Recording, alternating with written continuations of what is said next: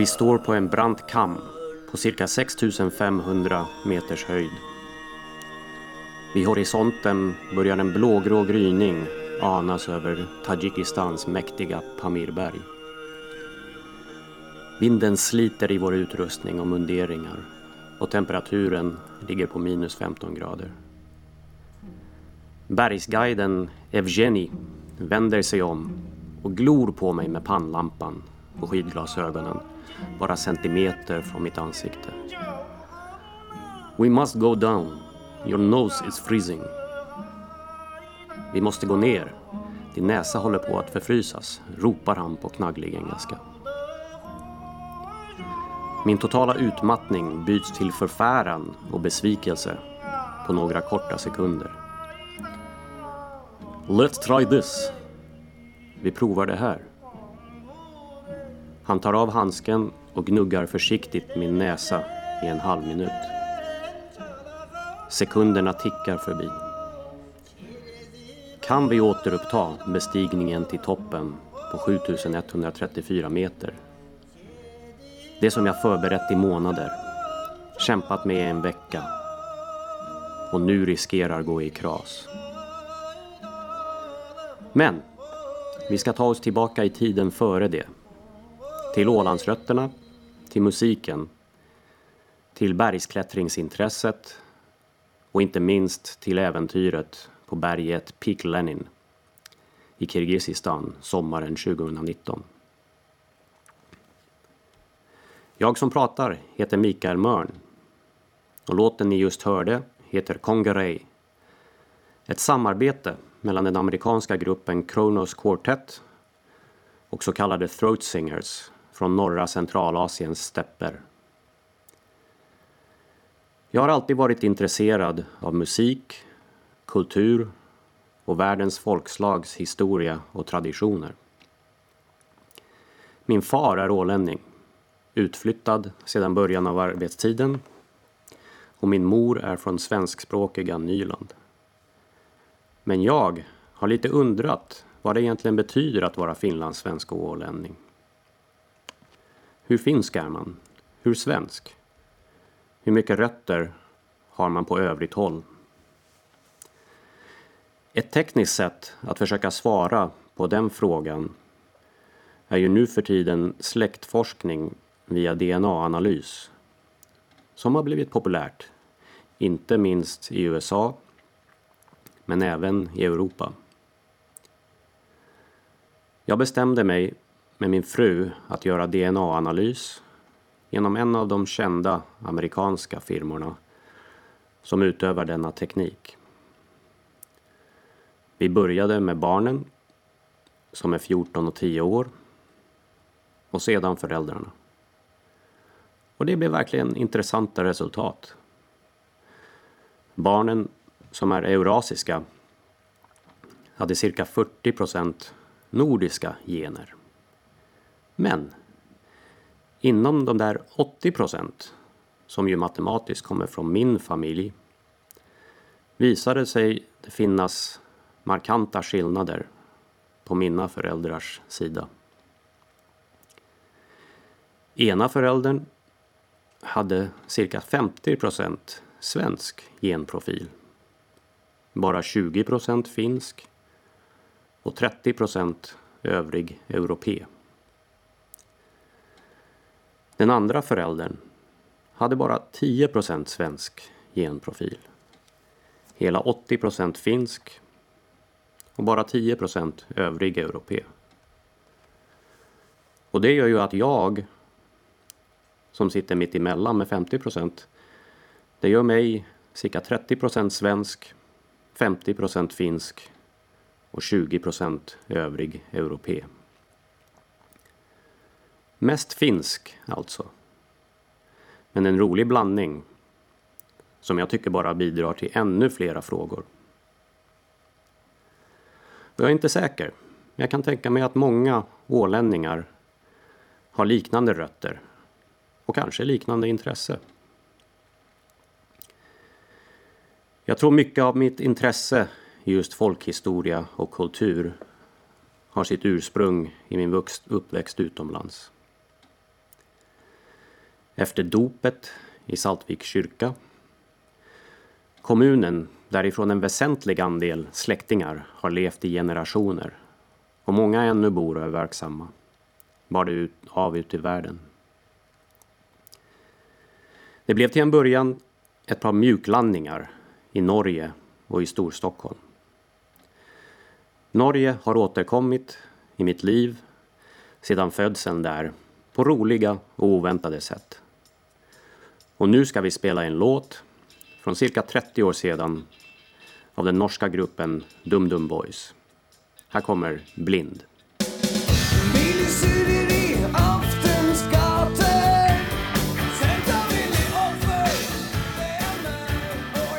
Det här är Mikael Mörn som sommarpratar.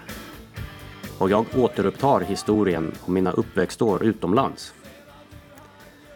I 12 års ålder blev det flyttning från Sverige till Asien och närmare bestämt Singapore.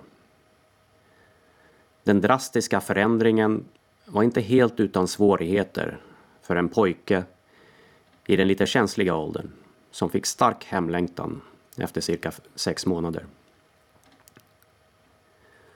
Singapore var ju på, redan på 80-talet onekligen bekvämt, säkert och kosmopolitiskt. Men det var kanske lite för mycket intryck för ett barn som försöker ta del av sin omgivning så mycket som möjligt.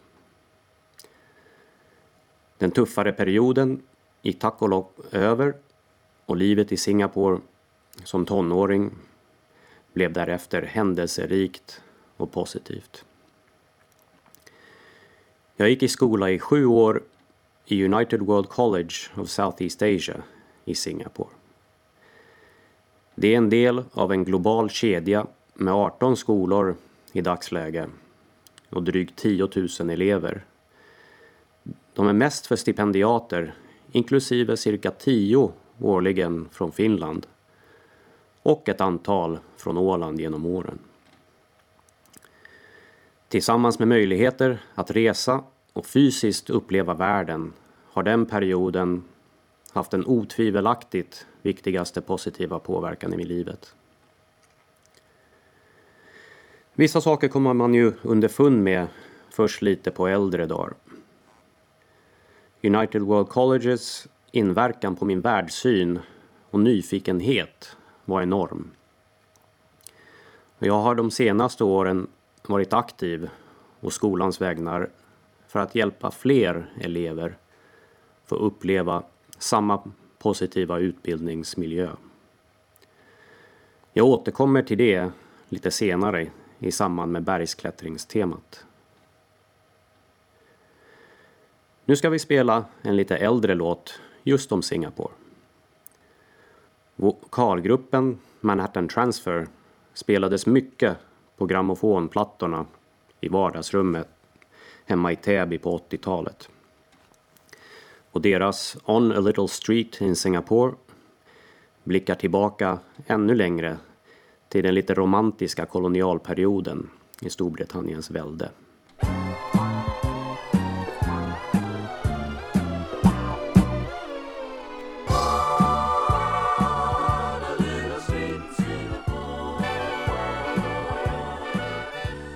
Mikael Mörn är jag som sommarpratar idag.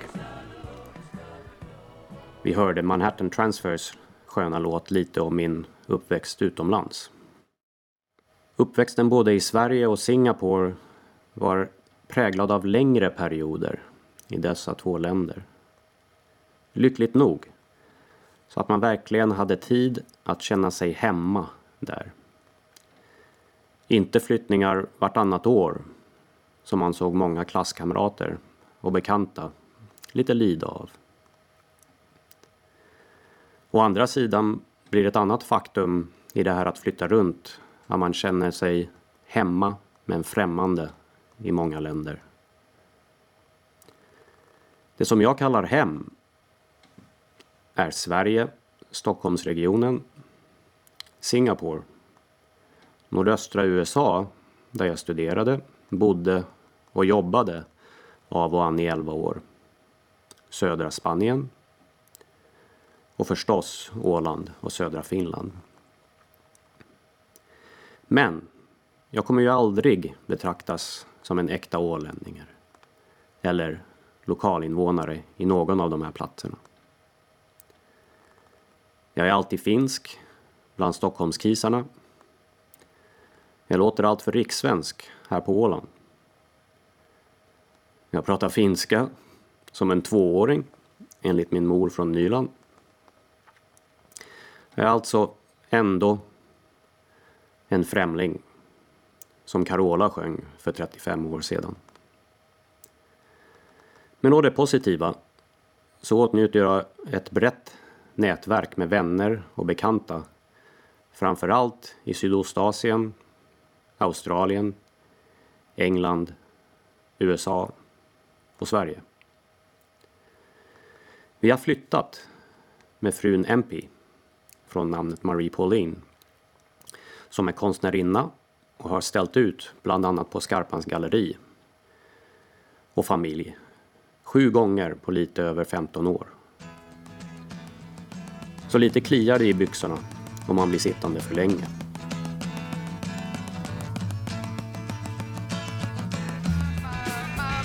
Det där var Ramble On, eller Vandra vidare, av Led Zeppelin.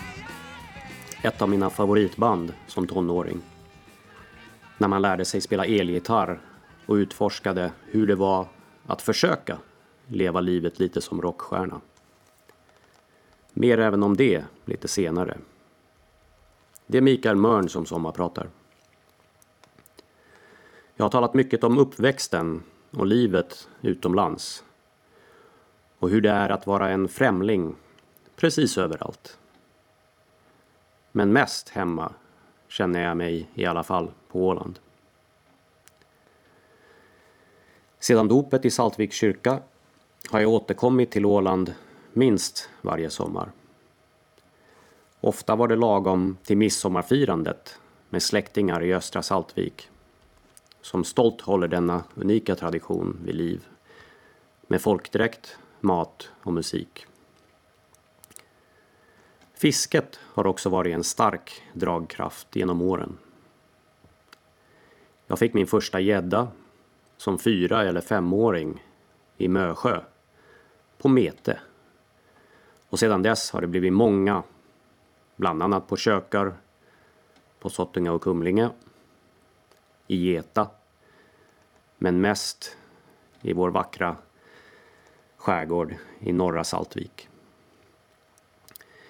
Efter universitetet i USA bjöd jag hit några amerikanska vänner på gäddfiske, varav ett par återvände en andra gång.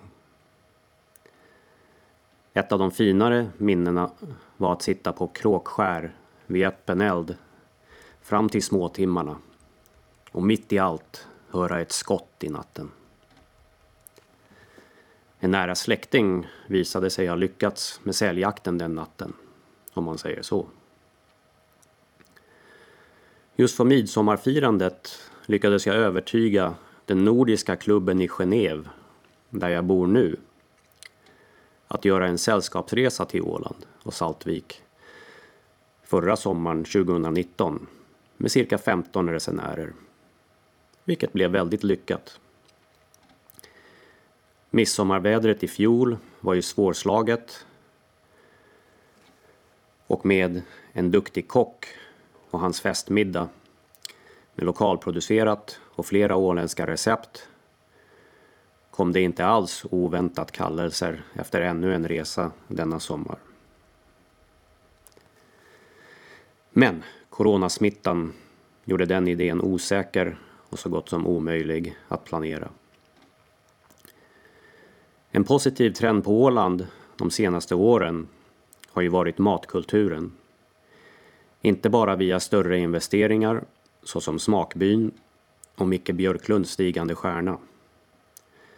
Men även konceptet att bruka och äta nära.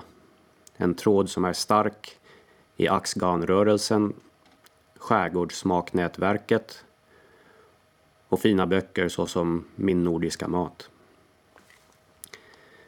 Jag är inte nära på den första som har som åsikt att det är en av Ålands mest konkurrenskraftiga färdigheter. några otroligt korta veckor med hyfsat väder. Alltså för en typisk turist. Gör det viktigare att förlänga säsongen med unika upplevelser och lockpunkter. Island har lyckats med betydligt sämre väder, med det seismiska, lite farliga och ofta udda natur och kulturupplevelser.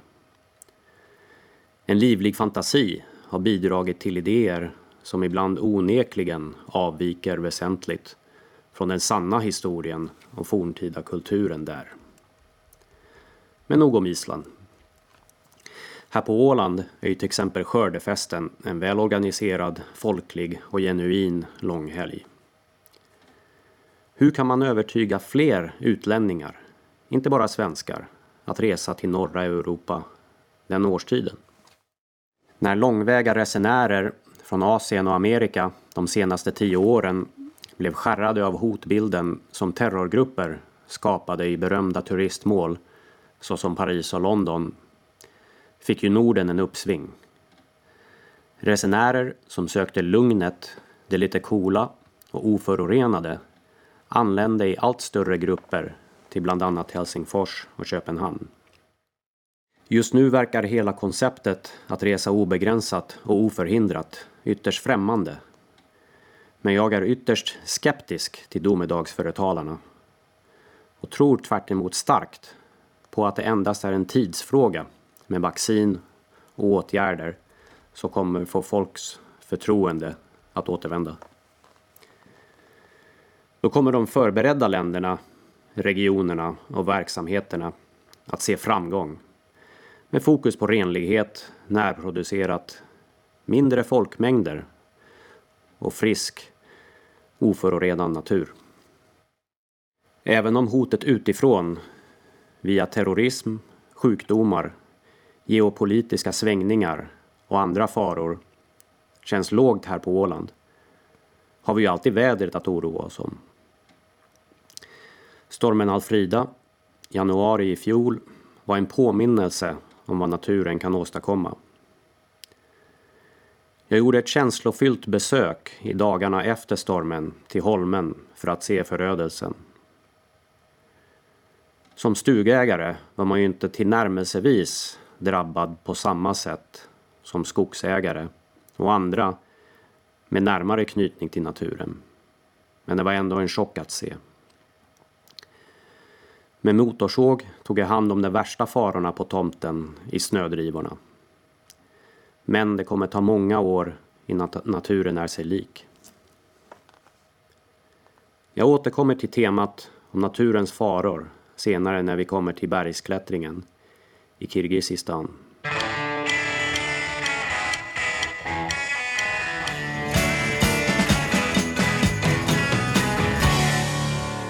Nu ska vi tala om musik. Musiken för mig, sommarpratare Mikael Mörn, har varit viktig på många sätt i livet. Ni hörde just Rebel Rebel av David Bowie. En popstjärna som har kallats kameleont och en av de mest uppfinningsrika artisterna någonsin. Han vägrade definieras enligt rådande kategorier och samhällets normer och lyckades återskapa sig som artist och personlighet många gånger om. Det var framförallt Bowies musik som påverkade ens värld som 10 och 11-åring i Sverige på 80-talet. Han introducerades av en granne i Täby och med brorsan och en fjärde kille från en jugoslavisk familj bildade vi bandet 4U, 4U. Bowies låtar, såsom China Girl, gav inspiration till vår låt Hong Kong. Och det var inte svårt att gissa att vår Spaceman drog mycket från hittarna Starman, Space Oddity och Bowies alter ego Ziggy Stardust. Musikintresset hade inte sin absoluta början med David Bowies inverkan. Onekligen hade det faktum att musiken fanns i bakgrunden och familjens vanor i hemmet under barnaåren en viktig roll. Det sjöngs, det uppmuntrades, det fanns Evert Taube-böcker och enkla instrument att knäppa på och blåsa i. Alla barn är ju olika, men med tillgång och möjligheter till att utöva musik är det många som gör det åtminstone en liten del av livet därefter. Förutom David Bowie var den så kallade synten stor i Sverige och världen på mitten av 80-talet. Alphaville och Kraftwerk från Tyskland var pionjärer i ganska olika musikstilar. Depeche Mode hade också en egen stil, både musik och modemässigt och inspirerade många kopior. Vi spelar I just can't get enough, en av deras genombrottshittar.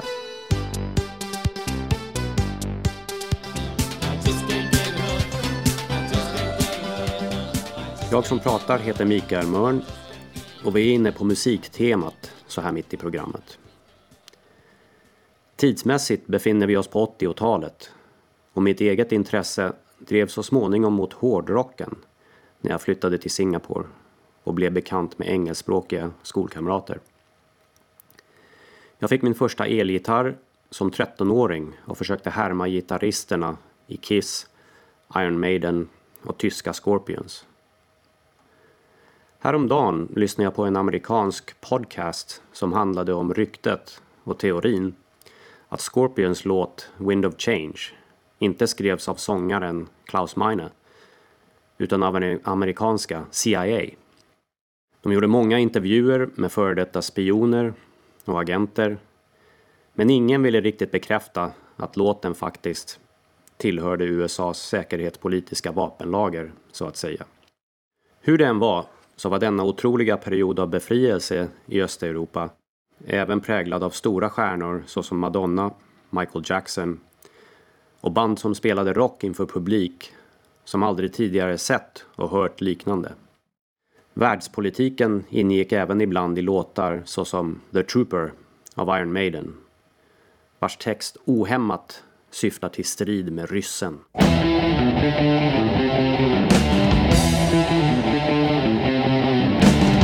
Mitt intresse i hårdrocken som tonåring övergick efter några år mer mot band som hade tekniskt mer spännande och avancerade spelstilar med dylika musiker, vokalister och kompositioner. Jag spelade med i tre, fyra band i senare tonåren och särskilt tillsammans med min bror Johan experimenterade vi mycket med rytmer och stämmor. Queen, Led Zeppelin och framförallt kanadensiska power-trion Rush var inspiration för ett antal uppträdanden. Rush och Soundgarden var två band som experimenterade mycket med ovanliga takter, såsom sju åttondedelar. Det är en musikstil som inte tilltalar alla, men att kunna följa med och uppskatta den färdigheten var lite speciellt som yngre musiker. Sångaren Chris Cornell i Soundgarden som tragiskt gick bort nyligen, var en av de bästa låtskrivarna och sångarna genom tiderna. Och nu ska vi spela en dubbel av just dem och Rush.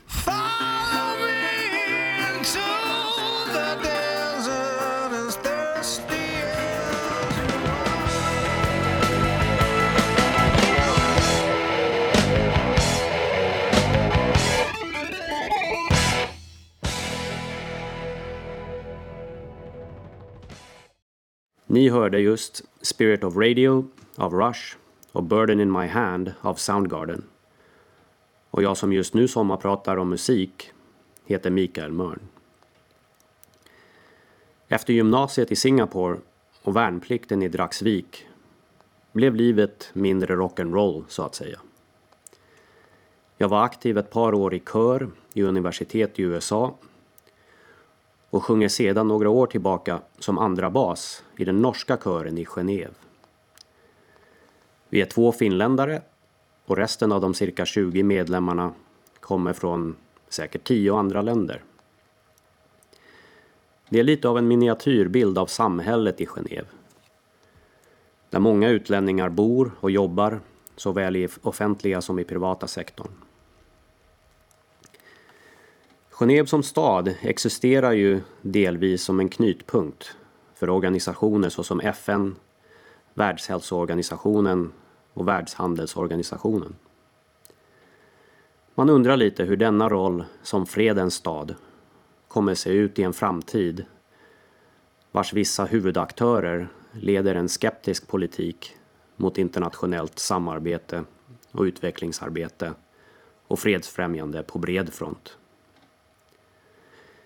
Det som oroar en som jag, som studerade modern europeisk historia som huvudämne i universitetet, är att minnet av 1900-talets våldsamheter och grymheter och dess orsaker blir svagare med tiden. Även om de senaste tiden har varit mörk för många ibland förblir jag dock obotligt positiv i längden.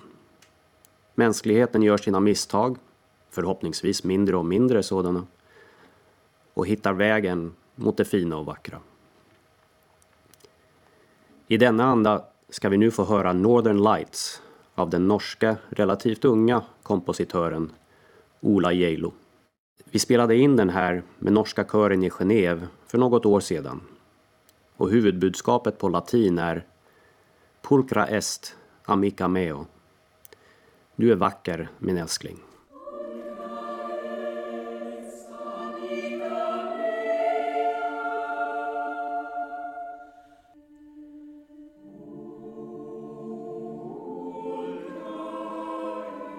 Nu ska jag som sommarpratar, Mikael Mörn, växla om lite i tema och prata om ett annat stort intresse, bergsklättring.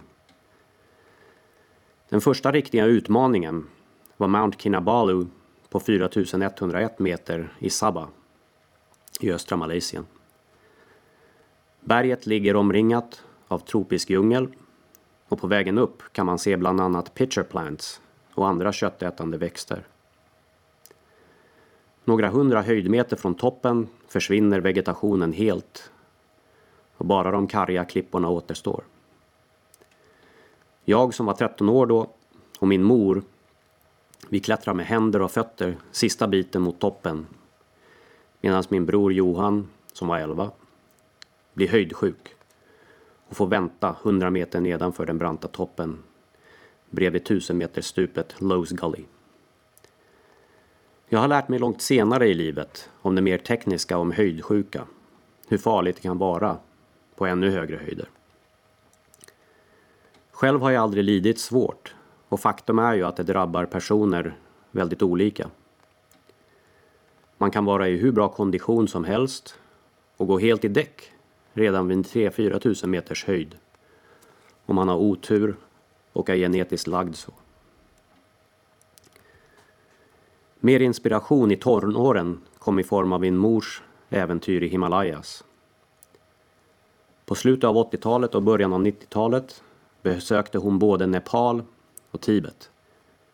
Vilket ju var känsligt precis efter Tiananmen-massakern. På en av resorna blev det klättring upp till Mount Everest Base Camp som ligger på hela 5400 meter. Som hyllning till dessa bedrifter och den inspirationen spelar vi nu Always on the Run av Lenny Kravitz, vars mor enligt den roliga texten också verkar haft en viss, ett visst inflytande i hans liv. Genom åren gick bergsklättringsambitionerna för mig, sommarpratare Mikael Mörn, mot högre höjder och svårighetsgrad. Med min fru och vänner besteg vi White Mountain i USA cirka 2004 och med en professionell guide besteg jag Dufourspitze som är högst i Schweiz på 4637 meter för fyra år sedan. Allt eftersom strapatserna blev svårare kände jag mig mer och mer vid liv. Att varje bestigen topp gav en livsstyrka och en självkänsla som lockade till mer. Vi tar och lyssnar på Alive av Pearl Jam nu.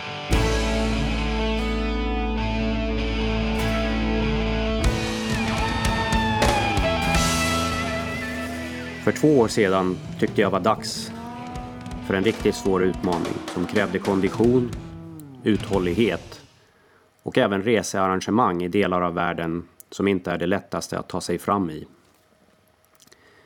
Jag bestämde mig för att kombinera en sådan bergsklättringsexpedition med att starta ett litet projekt via mitt gymnasium United World College för att sponsra en stipendiat till skolan.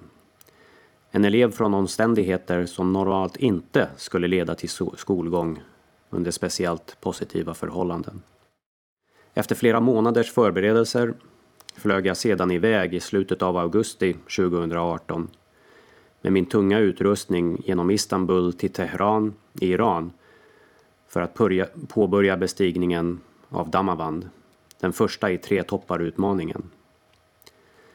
Via Demir Kasik i Turkiet blev det sedan Elbrus i Ryssland vars tvillingtoppar, oberäkneliga väder och grymma kyla gör detta Europas högsta berg på 5642 meter en riktig utmaning. Utöver de fysiska strapatserna är själva resorna och de människor man träffar på vägen väldigt intressanta. Jag skojade efter Tre toppar-expeditionen att jag nästan skrivit en hel roman från minne med typer såsom den hemliga iranska biologiska laboratoriechefen, den kvinnliga ryska skilsmässoadvokaten som skolat om sig till guide, de två tuffa martial arts-biffarna som läste till läkare och den turkiska fåraherden som ville bli proffsfotograf. Expeditionen och stipendiumprojektet gick i alla fall bra. Och en tjej från stridszonen i östra Ukraina avslutar precis sitt första år på United World College. Jag har ett brinnande intresse i att upptäcka avlägsna och mindre besökta länder och orter. Leva i nuet, med familj, med vänner och med nya bekantskaper. Bandet Van Halen har varit en favorit genom åren och deras musik och texter har ofta en livlig och upplyftande takt. Nu spelar vi Jump.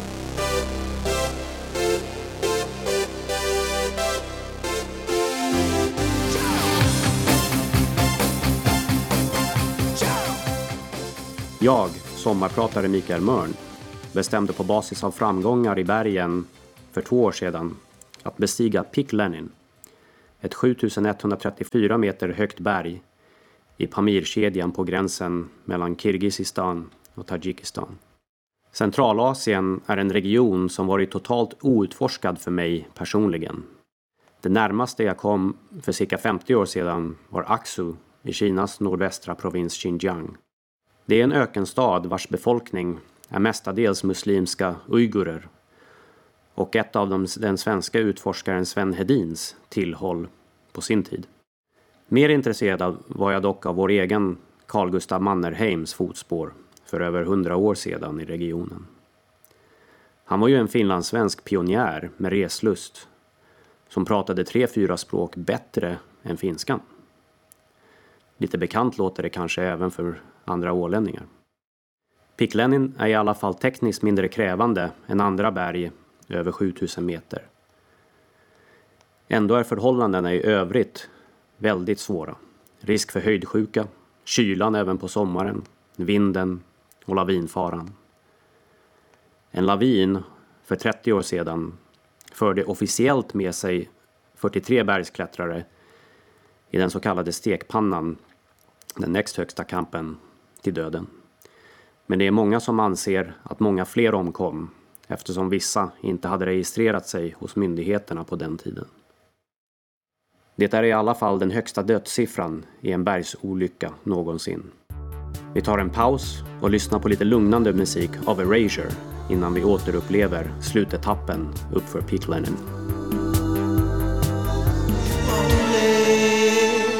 Jag som sommarpratar heter Mikael Mörn. Jag har lite gått igenom mina upplevelser i bergen genom åren och återkommer nu till morgonen den 12 augusti 2019. Vi står på 6500 meters höjd på kammen av berget Piklanin på gränsen mellan Kirgizistan och Tadzjikistan. Det blåser 10 sekundmeters vind och temperaturen ligger på minus 15. Det känns som att fingrarna och tårna börjar domna i kölden. Och vart femte steg måste man pausa för att dra in mer tunn luft. Vi har vaknat tre på morgonen och lagat te i vatten som smält från snön runt tältet. Guiden Evgenij Patlaj, en etnisk ryss från Bishkek, gnuggar försiktigt på min kritvita nästipp och ser att färgen på hyn förbättras. En minut innan hade han sagt att vi måste återvända till kamp 3 på grund av risken för köldskada. We go up. Vi fortsätter, ropar han genom vinden. Och jag gör mitt bästa för att täcka varje millimeter av utsatt hud. Luften är så syrefattig att varje korta steg kräver flera djupa andetag. Picklennen är på gränsen till den höjd som kräver syretuber. Vi är nästan ensamma när vi kommer fram till den relativt platta toppen cirka fyra timmar senare. Väl där känner man sig lite euforisk i den tunna luften. Tadzjikistans ännu vildare natur breder ut sig söderut. Och långt i öster ser vi även Kinas mäktiga Mustagata-topp. Vi kramas så snabbt och formellt som bara bergsbestigare kan och tar några bilder framför bronsstatyetten av Vladimir Lenin med 18-åriga holländsk-indiska partnern Luke. Vilken inspiration att nå toppen med en sådan mogen stipendiat från mitt gymnasium United World College of Southeast Asia. Vi två kom överens om att försöka oss på något spännande igen i framtiden. Avslutningen på den här expeditionen var både vemodig och givande. En syn som sitter fast på näthinnan är en ryske bergsklättrares kropp som låg paketerad och fastsurrad på en guppande hästrygg på vägen ner till basecamp. Han hade omkommit av höjdsjuka på kanske 6500 meters höjd efter att troligtvis gått upp för i alltför hård fart. Han var en av de tre personer som avled på berget de första par veckorna i augusti i fjol, då jag var där. Mer givande var däremot att resa runt som turist i landet Kirgizistan. Med en lokal familj som resesällskap besökte vi otroliga ställen och tog del av mat och musikkulturen på ett sätt man själv inte kunnat arrangera. Jag som har sommarpratat heter Mikael Mörn. Jag hoppas ni har funnit några bitar i programmet intressanta och tyckt om en eller ett par låtar i musikvalet. Ni ska ha en riktigt trevlig sommar.